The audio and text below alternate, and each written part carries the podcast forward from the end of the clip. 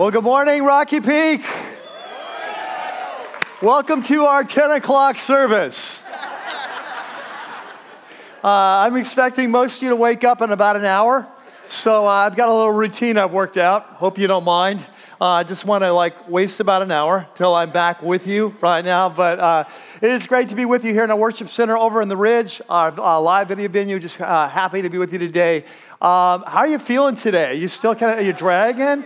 You know, some of you I know are awesome because some of you are nine o'clock people that said we are not coming at eight today. We are going at ten. How many of you are here? You're normally at the nine o'clock, but you came late today. Yes, welcome.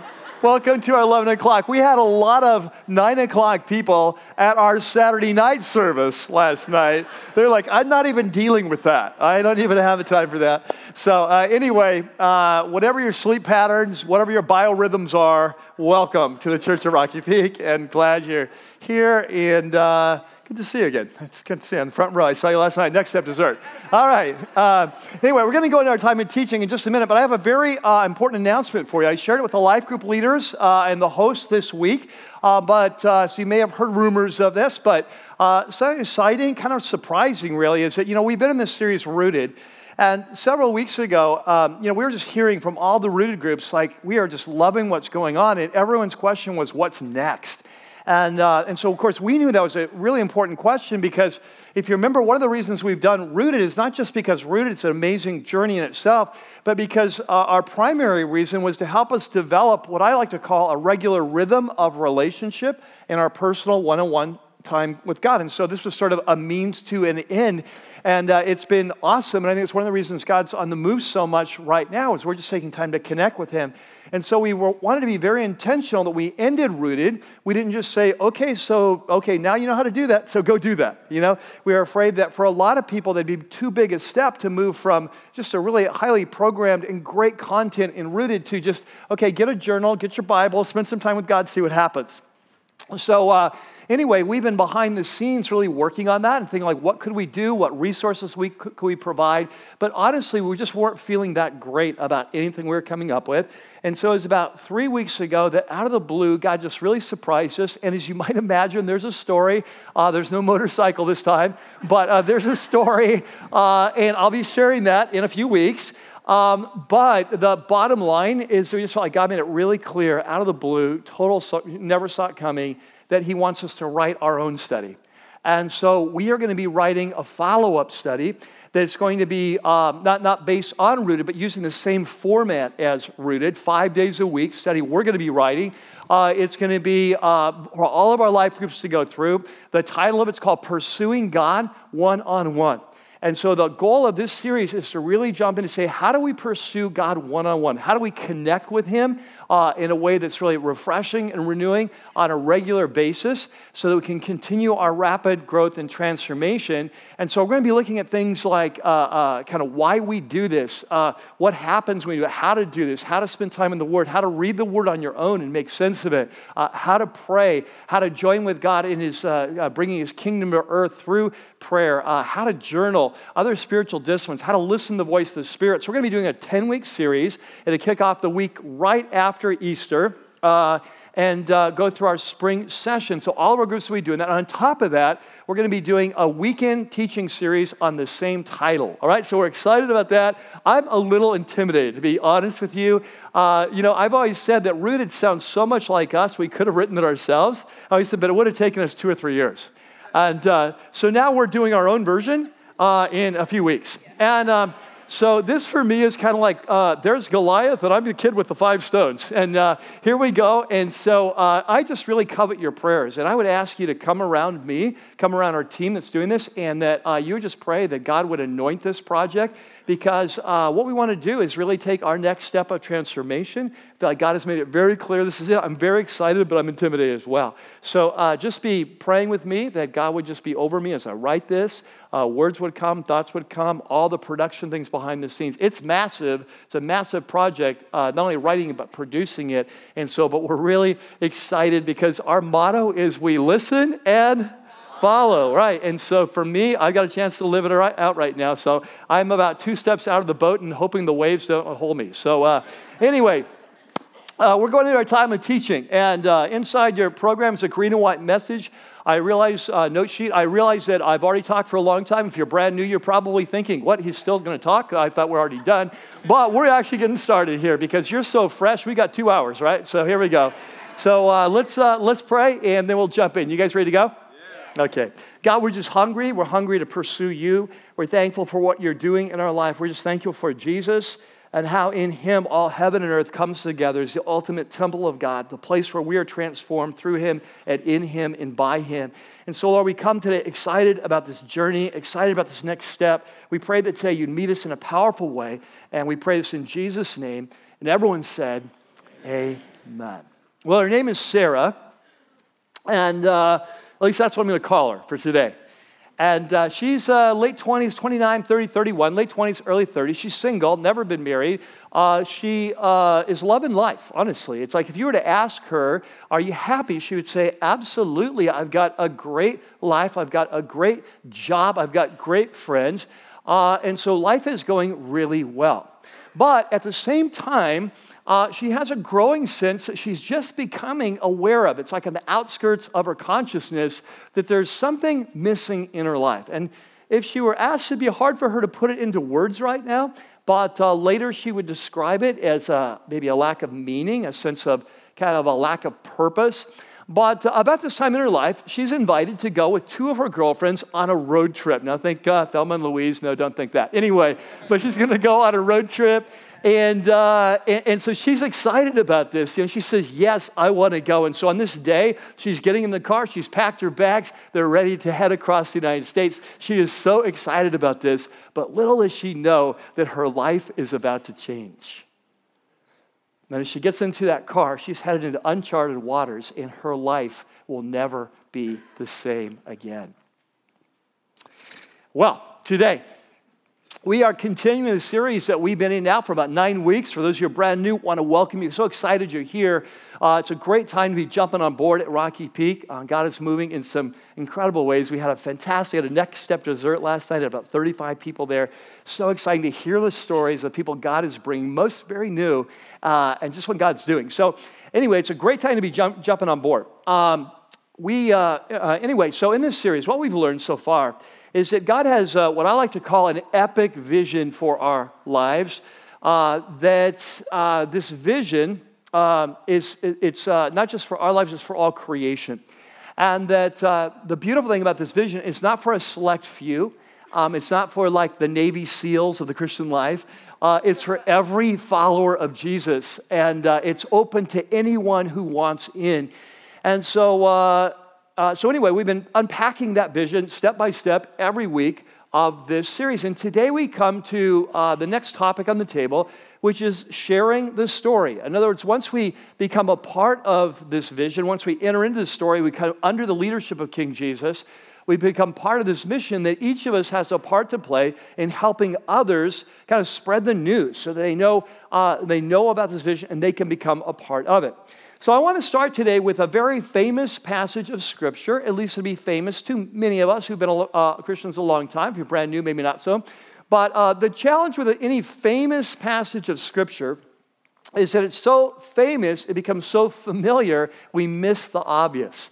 And so uh, we're going to look at this as in Matthew chapter 28. If you have your Bibles, you get your apps, uh, open up. We're going to turn to verse 18 there in your note sheet. You have a section that's called Rooted sharing this story.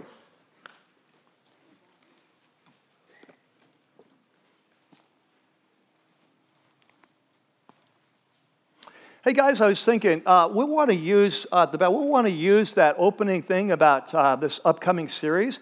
We'll want to make sure that goes on the video this week, all right? So that people aren't here, they're in the loop of what's going on. So I just thought of that. All right. So Matthew 28. Um, so let me set it up. So Jesus has been executed. Uh, he has risen again. He's got his new body. Um, start of the new creation has begun. Uh, he, he's risen.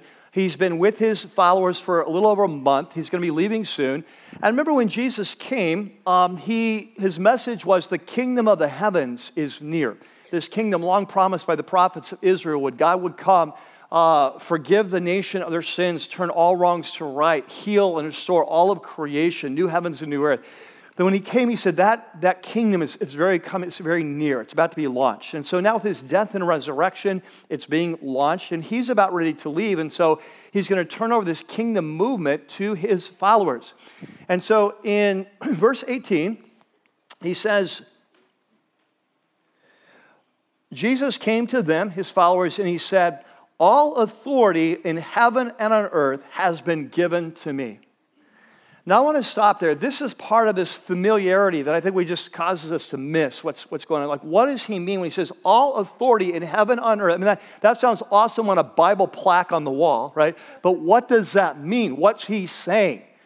And so here's what Jesus is saying He's saying, by virtue of his life, his death, by which he paid for the sins of the race, our, our whole race, and by virtue of his resurrection, by which he conquered death, which is the biggest problem in the human race, and the new creation has begun, by virtue of his life, his death, and resurrection, he has now been crowned king of creation, king of the cosmos.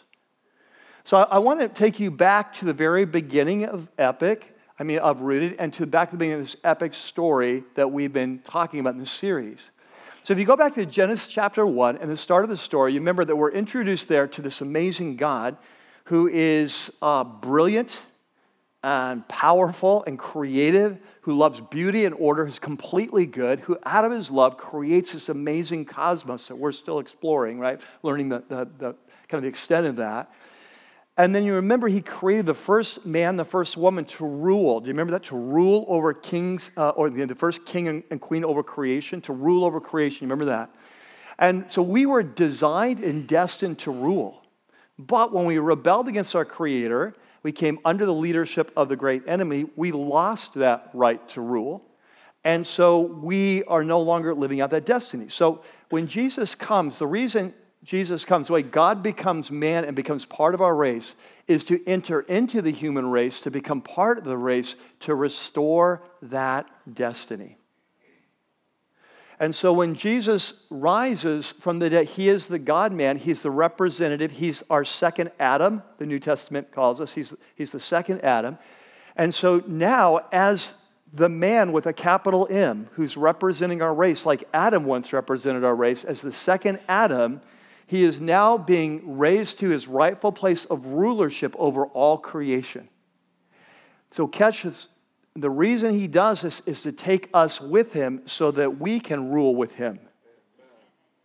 So, catch this. The story that starts with our call to rule in the garden ends in the last book of Revelation with our call to reign with him forever over the new creation. Do you see this? We're created to rule, we lost, and we are now being restored to rule. And so, as King of creation, Jesus is now saying, All authority in heaven and earth have been given to me. This is not just like words. What he's saying is, by virtue of my life, death, and resurrection, I have completed the course and I have been crowned now King of creation, representative of the race. And as King, I want to give you my marching orders. So let's see what he says. So he says, So here's your orders. He says, Therefore, go, in verse 19, therefore, go and make what? Disciples. disciples. Now notice it's disciples, not decisions. Huh. We're gonna make what's a disciple? A disciple is a follower. Right? So go and make disciples, and he begins to spell out what how we do this and what a follower looks like. He says the first step is to baptize them in the name of the Father and the Son and the Holy Spirit. So he says, as you go out, you share this epic story, the story of creation and rebellion and redemption, and the story of shalom, and the story of, the new king. It's, it's here in my, in my, the death for sin and the resurrection for new lives. You share that story uh, people will come and want to become part of that story, and they're going to want to follow too. And when they say, Yes, I want in, the first step to welcome them to the movement is to baptize them. So, what is baptism? Baptism is a beautiful symbol of a spiritual reality that when we come to Christ and we say yes to King Jesus, that first of all, like a spiritual bath, all of our sins are washed away. We go in the water, and our past is washed away. But secondly, it's also a spiritual reenactment. You know, like on TV, they, hey, we're doing a reenactment? It's a spiritual reenactment of the death and resurrection of Christ. Every time, just like when we do communion, every time we celebrate communion, we're celebrating the death of Christ by his body and his blood. Every time that we baptize someone, we are celebrating the death and the resurrection of Christ. And when someone is baptized, what they're saying is, I want in. I want to be part of King Jesus. It's interesting the language that is used by the Apostle Paul in Romans 6. He says, when someone's baptized, he says, We are baptized into Christ Jesus. We are baptized into his death to our old life. We're baptized into his resurrection. So by the power of the Spirit, we rise to a new life. Right? And by the way, just quick sidebar here. If you therefore are a follower of Jesus and you haven't been baptized, you're overdue. Because it's like the first step. You're like, you missed the first step, right? You kind of stumbled out of the gate. So, the good news is we have a baptism coming up in two weeks, and the deadline's this Wednesday. And so I'm just saying, if you love Jesus and you're serious about following, hey, there you go. Right? So sign up. So, anyway, so amazing time when someone's baptized, they're saying, I want in. I am sick of my old life. I want to die with my old life. And I don't have the ability on my own. I need to be taken into King Jesus who died with me. So I'm not only forgiven, but I die through him, the power of the old, the old life, so I rise with him the power of the new. So he says that's the first step. When someone comes to me, baptize them. It's the initiation right into the movement of Jesus. Right? He says, then he moves on. He says, so after you baptize them, he says, then we're going to teach them to what? What's the next word? Obey, right? Teach them to, let's say it again because we're just not very good at this word. Teach them to what? Obey. Obey. Yes, right. So, not teach them to be a fan, not to teach them to click like on Jesus' Facebook page. We're not, no, not, not teach them how to memorize scripture, not teach them how to take notes in a message. These are all awesome things. We come to church, we worship, we take notes, we open the word, we memorize scripture, but those are never an end in themselves. We learn the teaching of Jesus so we can obey the teaching of Jesus. Amen? Amen. Then he goes on, and teaching them to obey. And then I like the next phrase says, obey what? Everything. Everything. Wait, wait and to obey what comes naturally. Uh, to obey most of what makes sense. to obey what I naturally tend to agree with. Wait, that's how we read it. No, we're going to obey everything. So why do we study the teaching of Jesus? Like in our series Unfiltered that we're has started about when Jesus came, we're going to end when Jesus comes back that other series that we're breaking in the middle of in Matthew, like, why are we studying like Jesus' teaching? We're studying to learn how to obey everything because it leads to life.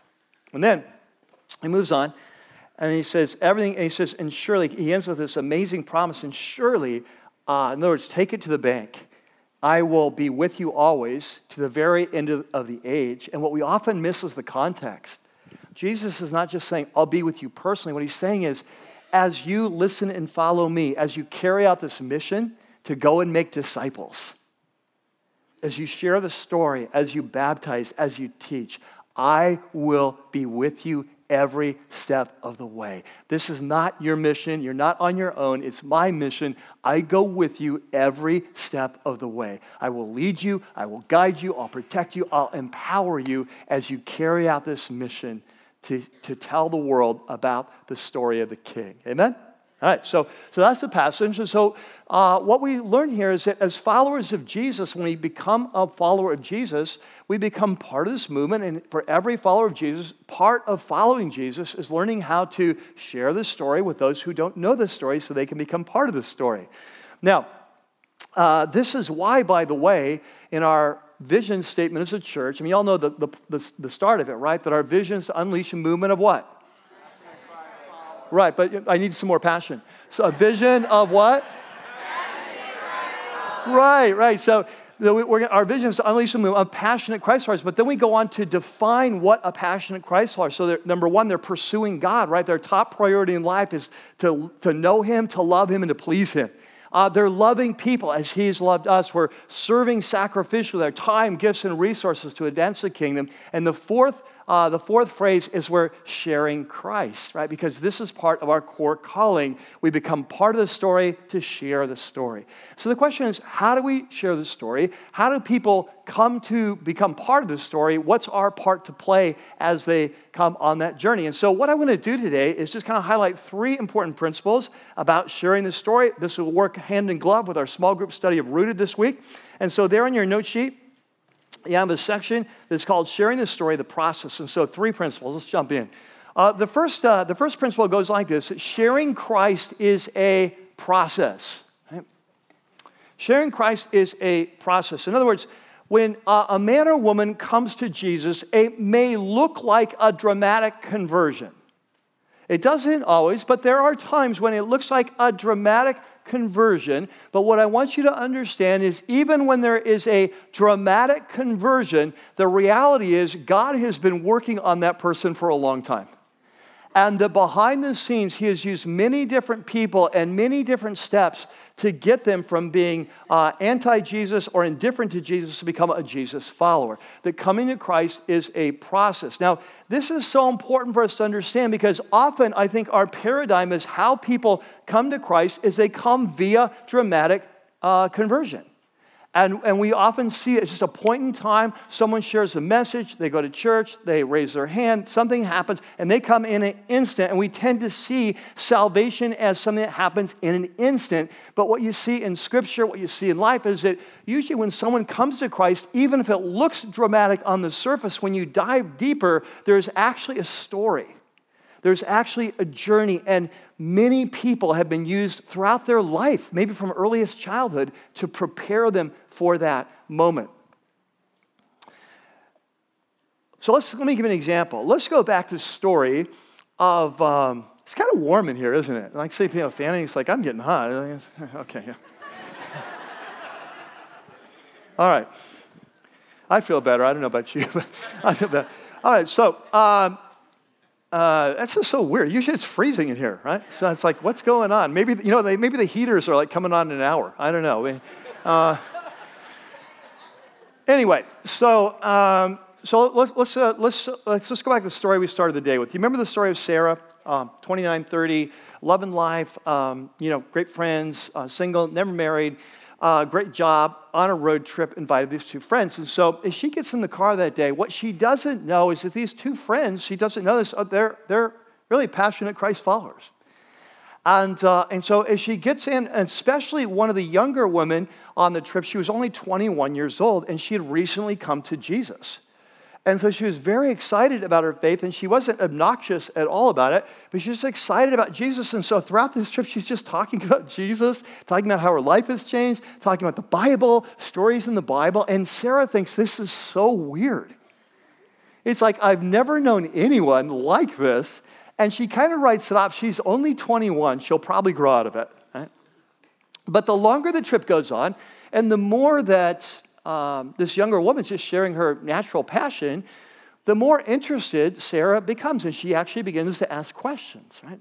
That's kind of stage one of her journey. And so they come back from the road trip. A few months later, Sarah is going to run a marathon. Now, she's never, read, she's never run a marathon before, doesn't know how to do that.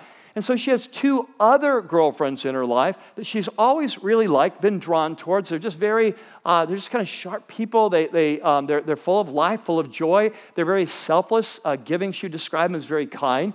And, uh, and so they offer, because they've run marathons before, they've offered to help train her, right? And so she says, awesome. She's always liked them anyway. And so awesome. She doesn't realize they're both Christ followers. So now she's got four Jesus freaks in her life, right?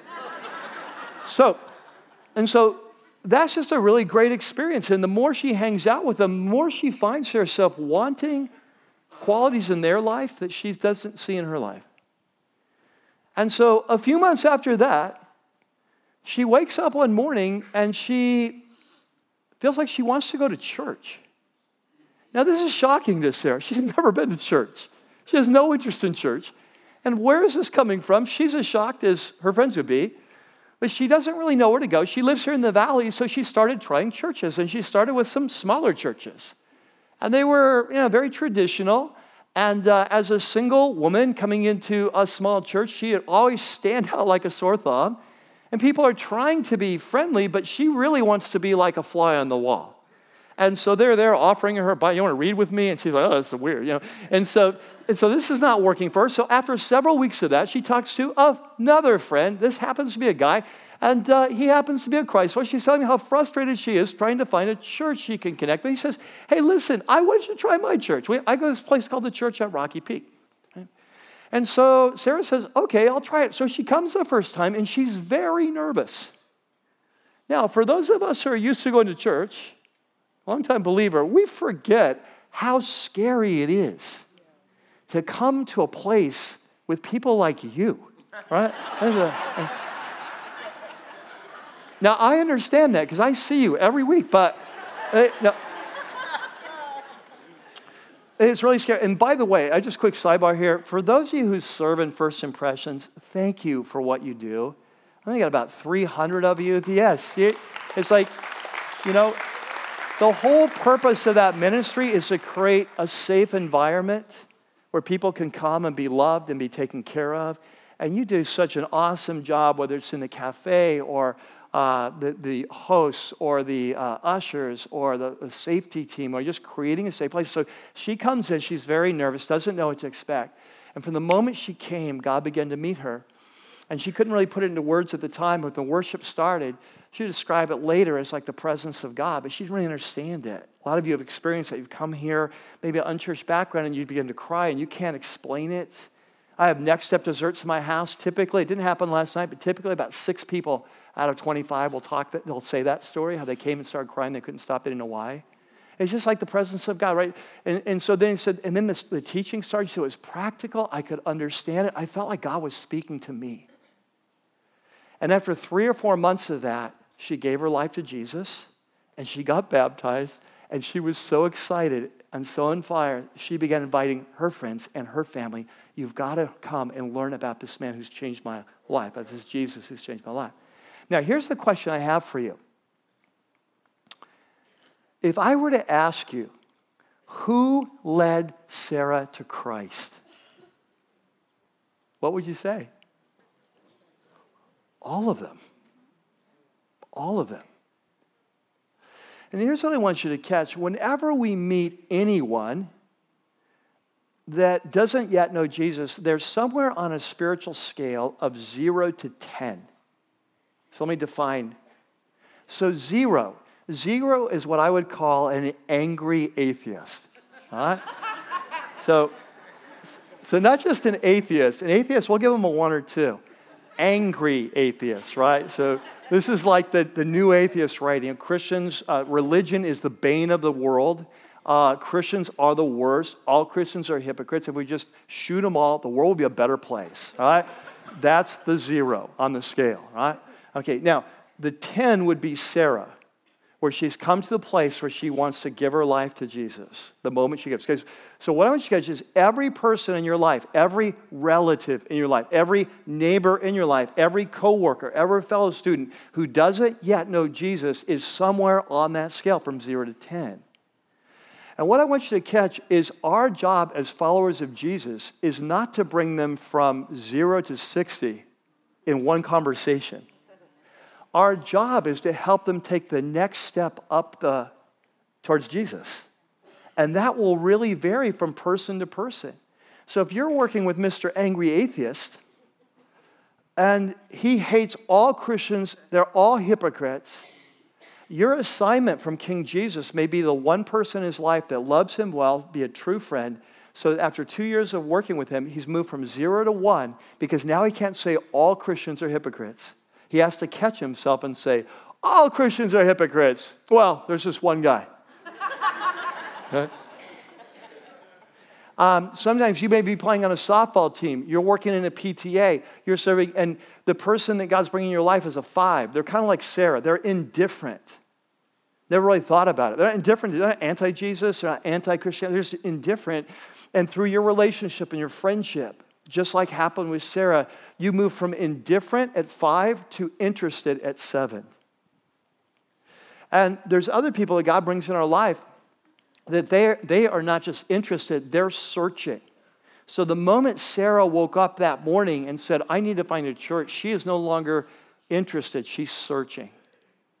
And that man that was in her friend in her life said, Hey, why don't you come to Rocky Peak? Played a critical role at that point. Right? But if you were to say who led her to Jesus, they all led her to Jesus. It was a team effort, right? It was the two women that engaged in a real relationship with a non believer and invited her on the road trip. It was the 21 year old who shared her excitement. It was the two friends she admired that, that trained her. It was the man who invited her. It was the worship team that created such an incredible environment for worship. It was the teaching that God used. And so it was the whole team effort.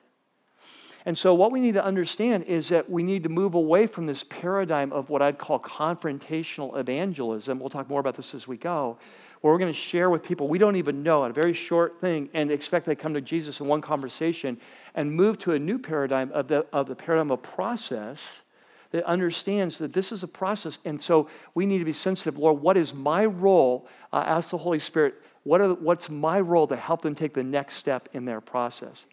Um, I love what Bill Hybels writes. Bill, Bill, wrote a great book years ago called Just Walk Across the Room, which is a book on sharing Christ. It's an excellent book. And Bill's an interesting guy because, you know, he's a pastor at Willow Creek, a big church in the Midwest, but he's an interesting guy because he has the gift of evangelism. And if you have the gift of evangelism, you're, you're naturally more wired to engage in spiritual conversations. And what he had to learn as a new believer was that sometimes he would try to push people too far too fast in these conversations. And so look what he says. He says, uh, I've, I've had to learn the hard way that on some occasions the Spirit asks me to be the opener. Um, I have a hoe, and I'm supposed to break up some really hard soil. Think of the angry atheist, right? Uh, in someone's heart so that the next person can come along, might have some influence in planting a seed or two along the rows. And then on other occasions, the Spirit asks me to play the middle guy. You know, think of like with Sarah, you know, she's sort of a middle person, kind of carrying around a watering can and helping quench a few thirsty souls. Still, other times, I'm supposed to pick the really ripe fruit off the vine, like when Sarah was at eight and ready to search. And so uh, he, he says, um, uh, I might describe it this way. I believe many people begin their spiritual quest, so he's going to use a different scale, but same idea. I believe many people begin their spiritual uh, quest at a negative 10, think angry atheists, right? And that my role is to facilitate their movement to a negative 8. That's it. Two points on the spectrum, and as a result, they're still in negative territory. It used to discourage me, but at some point I began to accept the fact that's the, that the role I'm supposed to play is, well, the role I'm supposed to play. And so I realize that some of you believe that unless the plan of salvation gets explained, it's been an unsuccessful conversation, spiritually speaking. But here's the reality the Holy Spirit will bust your nice, neat formulas every time. Isn't that awesome? And so, so we have, every non believer that we're in relationship is somewhere on that scale. And so the Holy Spirit's going to call us to different things to, to enter into their life, to share their journey, and to help them take the next step. Right? So it's a process. Number two, not only is it a process, number two, sharing Christ is a relational process. In other words, in our culture, and I don't think this is true in every culture, uh, I see this, for example, in global ministries trips, where uh, other countries often, not all of the countries, depending on the country, but in certain countries, it's like the, the soil for sharing Christ is much richer, more fertile soil. And people are much more open to the story. And so, in other cultures, sometimes you can, you can, really share the message of Jesus with someone you don't even know that well, and they're very open, and it can lead to their coming to know Jesus. But in our culture, more harder soil in our culture right now, that in our culture, most people are going to come to Christ through the channel of relationship the Holy Spirit is going to use real relationships to communicate the message and to help someone take that journey. So we see that in Sarah, don't we? Uh, she wasn't just you know searching for God, listening to the radio, a Christian radio. She wasn't going to church. She, she's just going on, a, on a, a road trip with some friends. But because of the relationship, she's just running a marathon. But because of some friends, she's just looking for a church. But she has a friend. And so what you see in her story is that I think it's very typical that in our culture, most people are going to come to Christ uh, not through a short presentation of the gospel with someone who you don't even know. That's going to be rare. Most people are going to come through a process, and it's through a relational process. So let's think about that for just a second. Uh, let me say this, just a quick sidebar. This is not true for all of us. Uh, some of us in this room, some of you over in the ridge, you may have the gift of evangelism. And if you have the gift of evangelism, what I'm saying in this point doesn't apply as much to you because if you have the gift of evangelism, you probably have an ability that you're very natural into entering into spiritual conversations with non believers in a way that's very winsome and they're drawn to you. And you may be used to share Christ in very quick terms and people come to Christ. Right? Um, you say, well, how do I know if I have that gift? Well, number one, you have a tremendous passion for people coming to Christ, more than the average Christ follower. You think about it all the time. Uh, number two, it is very natural for you to have spiritual conversations. They're not awkward, it's very natural. Uh, number three is you come across really well. People respond really well. And, and number four, you definitely see them move up the scale as a result of those conversations. Now, if you think you have the gift of evangelism and you just alienate whoever you talk to, chances are you don't have that gift, right? And so the goal is not to get the message out there and to have people go backwards down the scale and for you to walk away and say, Yes, I told them. At least they know they're going to hell. And uh, it's like, No, no, no. We, We'll talk later. Gentleness, respect, right? Well, our memory verse this week. So, uh, so anyway, but if you have that gift, what I want to say is, man, we need you using that gift. Because you're a, gift to the body of Christ. You're like our Navy SEALs on the front lines out there and just sharing Christ and creating an atmosphere where people can come and see and, and just creating a, a, a pathway for people to come to Christ. So that's awesome. But for most of us, uh, that's not how most of us are going to operate. It's not how most people are to culture. Most people are going to come through relationship. So, what this means is that, therefore, we need to be intentional about building relationships with people who don't yet come to Jesus, don't yet know Jesus. Uh, here at Rocky Peak, we've traditionally, over the last few years, we've called these people what we call one lives.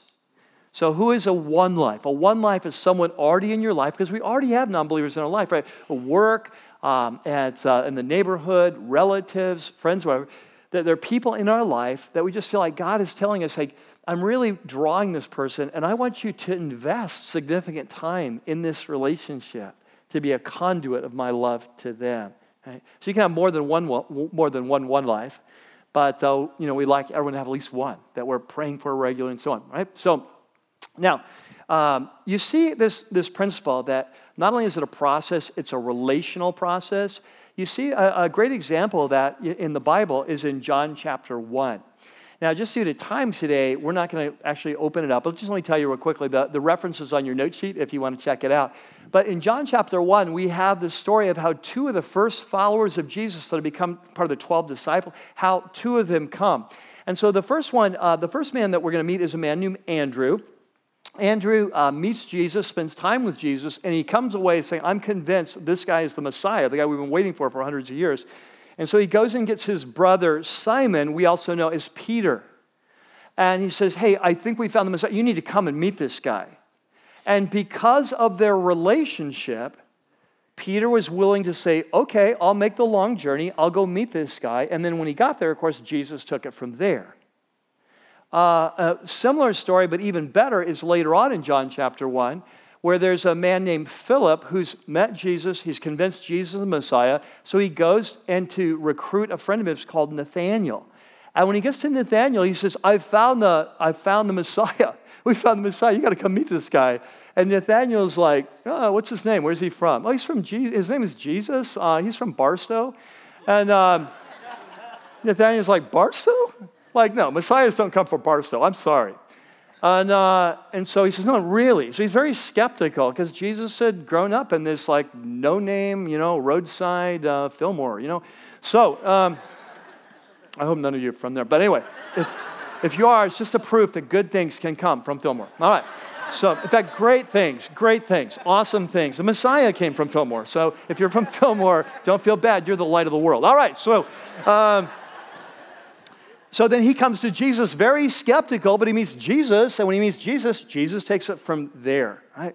So, so what this means for us is that, that we need to be very intentional uh, in terms of our developing relationships with people who don't know Jesus. And uh, this is a big challenge for us because, frankly, studies have shown that most Christ followers, within two years of coming to Christ, no longer have significant relationships with non believers. Now, the reason for this uh, is because number one, um, you've changed. And so some of your non Christian friends are going to see that change and they're going to say, I want that. And so you can, they, they will come to Jesus, right? Like with Sarah, when she came, she was so excited, she started inviting her friends. And so, so sometimes that happens. Sometimes your friends say, You've changed, and I don't like the new you. And so I don't want to be your friend anymore. And sometimes we've changed, our circles have changed, our interests have changed, and so we don't really have that much in common with non believers, and we're so busy with our new life, our new ministries, or whatever, uh, our, our, new small groups, whatever, that we uh, kind of leave our old friends behind. And so uh, the problem with this is that no contact means no impact.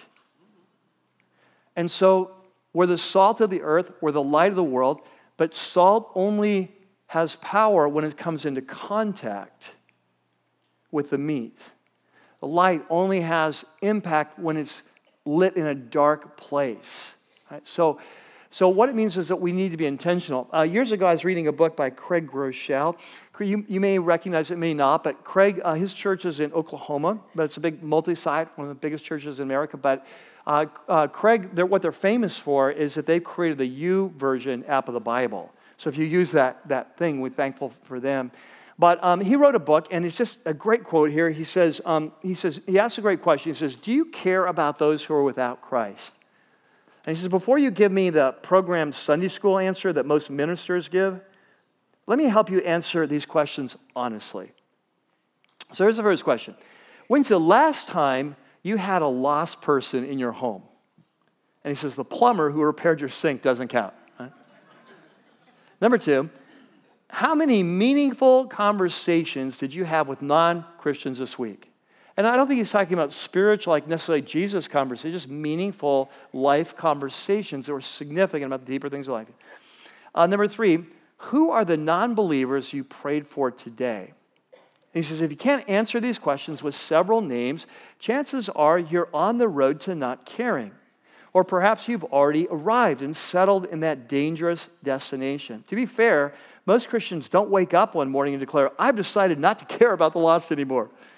They said that attitude creeps in over time. After being a Christian for a few years, we don't have a ton in common with non Christians, so we don't typically develop quality relationships. Over time, many Christ followers realize that they have almost no relationships with unbelievers. And if that's you, and I love this, it's for all of us, me included, ask God to increase your heart for those who are without Christ. Remember that Jesus said, He said, His mission, He said, the reason I've come is to seek and save the lost. And so He says, if that's you, ask God to increase your heart for those without Christ and He will. Before long, God will send you someone, think of a one life, maybe a bunch of someone's whom you can care about. You'll love those. Your love for them will increase. And when that happens, you'll get it. And it's almost impossible to turn off. Your prayer life increases. You're looking for opportunities to shift conversations towards spiritual things. You're ever aware that you're representing Christ. And when you have it, people tend to want it. Your passion for Christ is contagious. Like that 21 year old girl, right? And so, uh, so first, first thing, uh, first principle is that the, uh, sharing Christ is, uh, re, is uh, a process, but it's also a relational process. So, as followers of Jesus, part of this great commission that we need to be intentional about building those relationships. Now, number three, the third step, the third principle is that sharing Christ is a natural process. So, not only is it a process, and not only is it a relational process, but it really should be a natural process. And what I mean by this is that for many of us, we've grown up with or been exposed to a whole approach to sharing Christ that is very much a canned presentation. You know, you meet someone, Uh, you, you don't know them very well, maybe you do, but you have a, a kind of a brief gospel presentation that you share, perhaps even with a stranger, and then you pray for, uh, you ask them if they want to accept Christ on the spot. And uh, you know how it works? They always fall on their knees and say, What must I do to be saved? Right? You've all tried that. So, this is sort of the paradigm that we uh, many of us have when we think about sharing. This is why so many of us get nervous about this. Uh, you kind of get the sweaty palms, you know, it's like, oh no, here I go, what's going to happen? Um, and so this is often the paradigm that we have that sharing Christ is, is what, what it means. We're going to share Christ in a uh, kind of a confrontational way, maybe someone we don't even know that well, and give them a chance to accept Christ. And I think be, because of that, uh, what it does is it makes many of our relationships very unnatural because we're always looking for anything they mention, you know? Uh, like, wow, you know, it's really cold today. Yes, God has really made some cold day, hasn't he? You know? Uh, it's like, wow, I got my new car. Oh, praise God. That's just good. The blessings of God. You know, like we're just trying to cram God into every conversation, and it's so weird. It's so artificial. And can I tell you something? I know this really well because this is the way I was raised. And this is something I have struggled with my whole life, and I'm still getting over. Like, I should go to celebrate recovery and say, Hello, my name's Michael. I struggle with cramming Jesus into conversations. Um, I've got a problem. It's a habit, and it's a hang up, and I need to be here. Uh, because the, the thing is, is that this is the way I was raised. I was raised in a church where sharing Jesus was a very high priority. And the model that was stood up as the paradigm was to share Christ with anyone on short notice. So we always had stories about the guy who sits down in the plane and shares Christ with his neighbor, and they come to Christ, they're kneeling in the aisle. What must I do to be saved? You know, always having stories about, you know, the, the, at, at the grocery store, you're talking, you're talking with the waitress, you know, you're sharing these rapid, dramatic conversations that come from a very brief conversation with a stranger. Uh, this started for me in third grade. In third grade, I was taught how to do this. I got the little gospel beads. I started doing this in the playground. Now, this was a challenge for me because I know a lot of you will be surprised by this, but I'm actually an introvert. And, and when I was young, I was very shy, right? And so, like, having this kind of conversation, and on top of this, I do not have the gift of evangelism. Now, you may be surprised. You might say, but you're a pastor. Isn't that what we pay you for? Um, it's like, why did you go to seminary? That's why you go. That's what you pay for. They give you the gift, you know? Uh, but I do not have the gift of evangelism. I'm not good at this, right? Uh, uh, that, that this is not my, my thing. It's like I've got gifts in areas of, I would say, like wisdom, I've got teaching gifts, I've got leadership gifts. I don't have evangelism gifts, right? So uh, when you try to do something you're not wired to do, it doesn't go well. So here I am with this paradigm of sharing Jesus with every, everyone, and I just kind of go through my life alienating people. So, so what I would do is like uh, I remember like high school, going into high school, I went to a huge conference, hundred thousand Christ followers in Dallas, Texas. A big part of that was learning how to do this better, and so we went door to door throughout Dallas, alienating the city for Jesus. Uh, a hundred thousand people dive, close the curtain, say we're not home, don't answer the door. It's those people, right? So again, does God use that? Yes, He does sometimes, but not normally, right? And if you don't have the gift, it will backfire. So what I did is going through my life alienating people for Jesus. And I couldn't create a, a real relationship with non believers because I felt so obliged to have this awkward conversation so early that it would undercut any real relationship from ever happening. Are you with me on this? Are you following this? And so, uh, so what I'm saying this last process is not only it's relational, but it's a natural process. That we don't need to cram Jesus into every conversation. As we'll see in a few minutes, what we need to do is make the most of every opportunity. And when God gives an open door and the Holy Spirit's nudging you, we need to listen and we just to enter into natural conversation. Um, about five or six years ago, we went through a series on sharing Christ here at Rocky Peak called The Assignment. And in that series, we, uh, we all read a book together in our life groups, kind of like with Rooted now. We all went through the same thing. And it was called, uh, we, we, it was an awesome book um, with the worst name in publishing history. Uh, and so the, the book I'd highly recommend. It's by John Dickson. The name of the book is The Best Kept Secret of Christian Mission which is why the book is still a secret today. So, uh, but awesome book. But in this awesome book, and, and, I love everything John's written, I've read a lot of his, fantastic guy.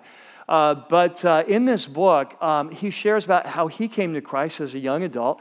And he shares that when he first came to Jesus, that um, he was just so excited about Jesus. He was like the 21 year old, and it was very natural for him to talk about Jesus, just as part of his life. But, but his church noticed he kind of had a knack for sharing Christ, and so they said, You need to take this evangelism course we offered, and it almost ruined him.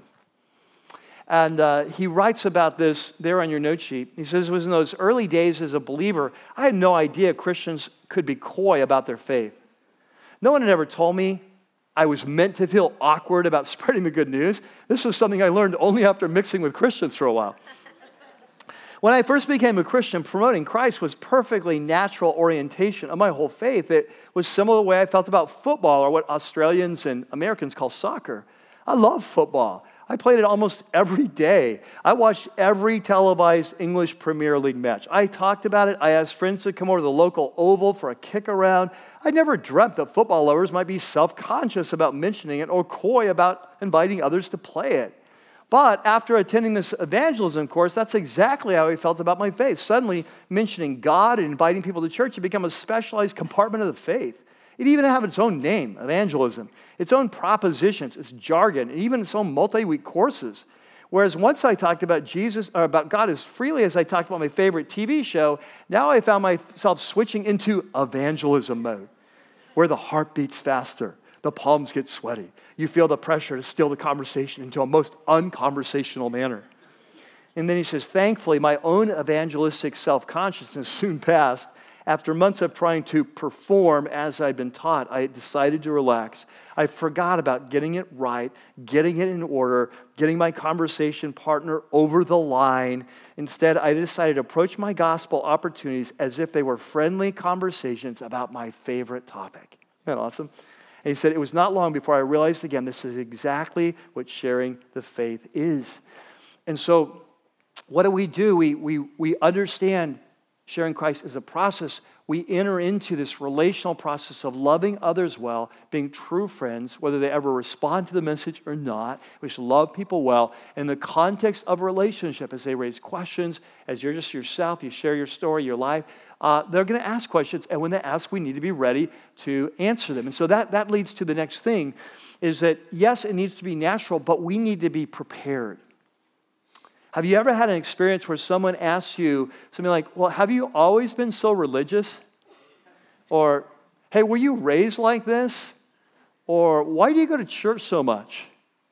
And they're asking the question, and we don't know what to say because we've never really prepared for those moments.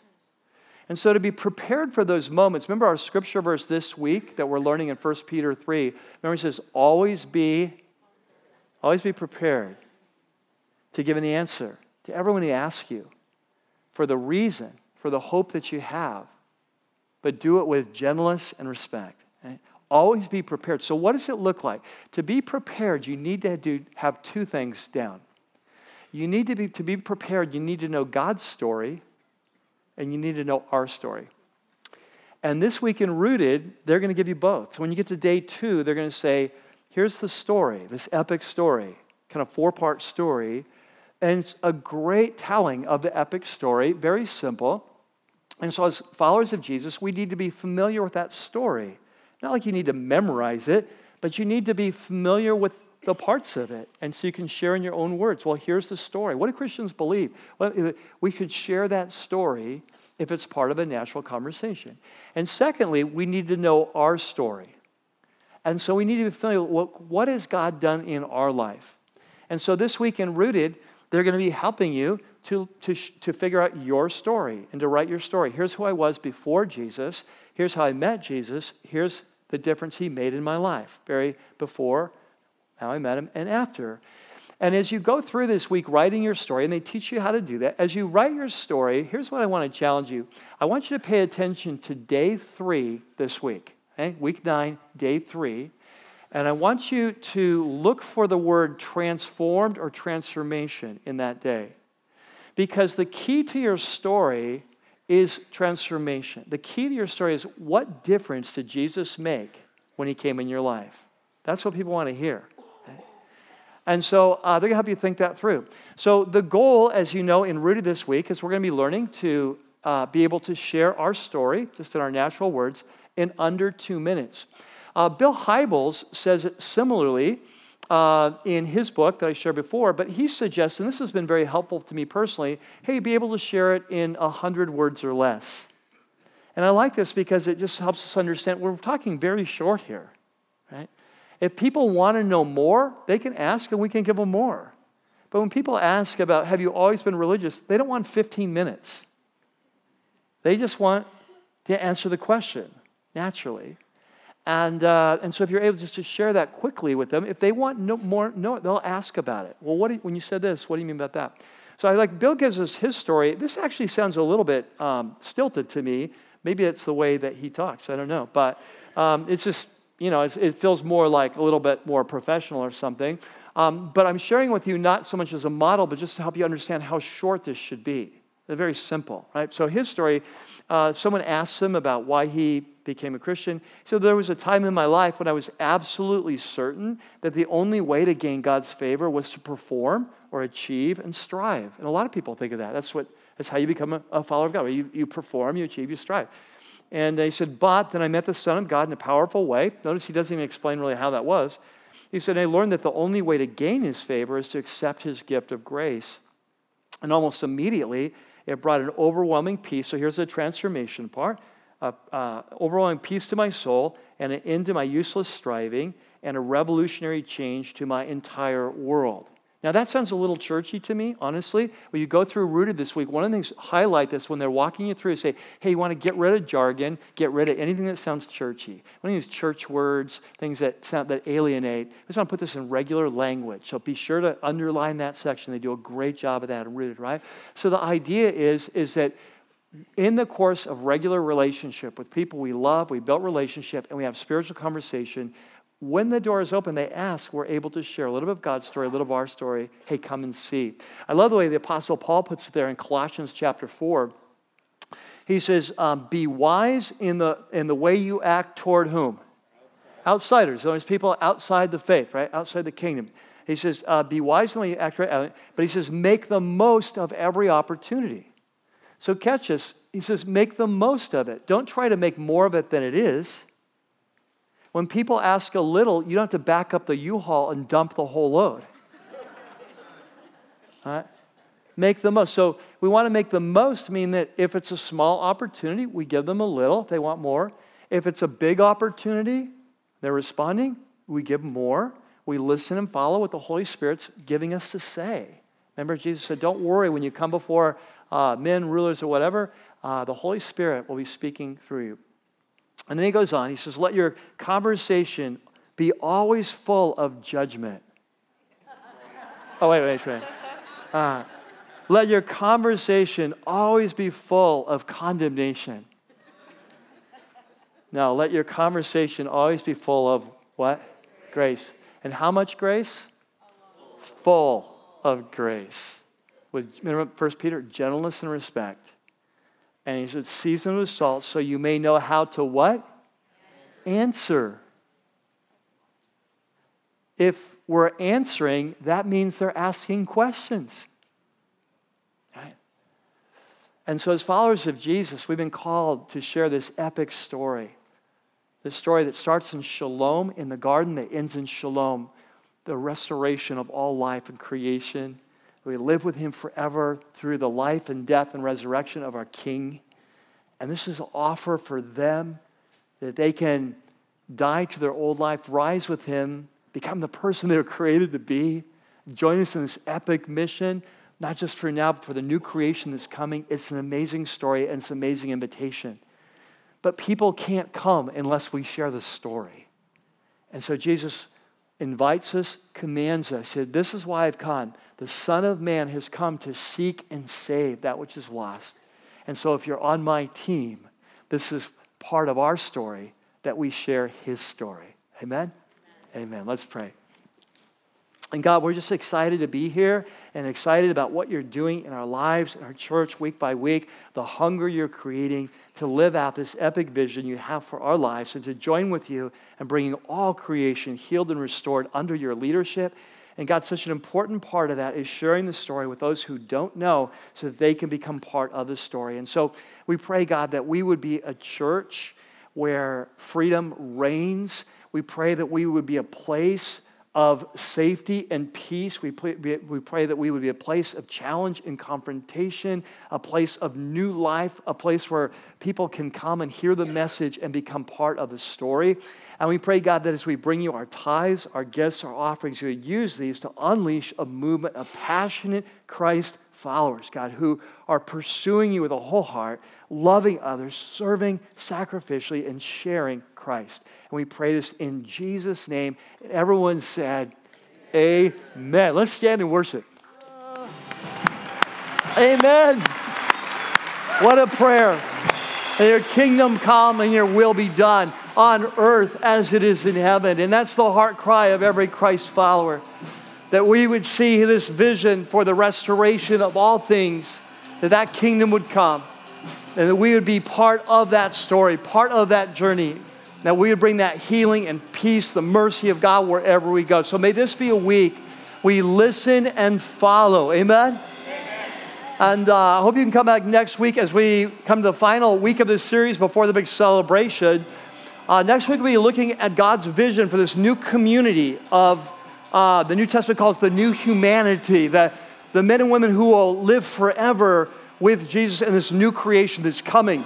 Uh, what does it mean? Why do we gather? What is our role in the world? It's an incredible week. And so I hope you can be here to continue the journey.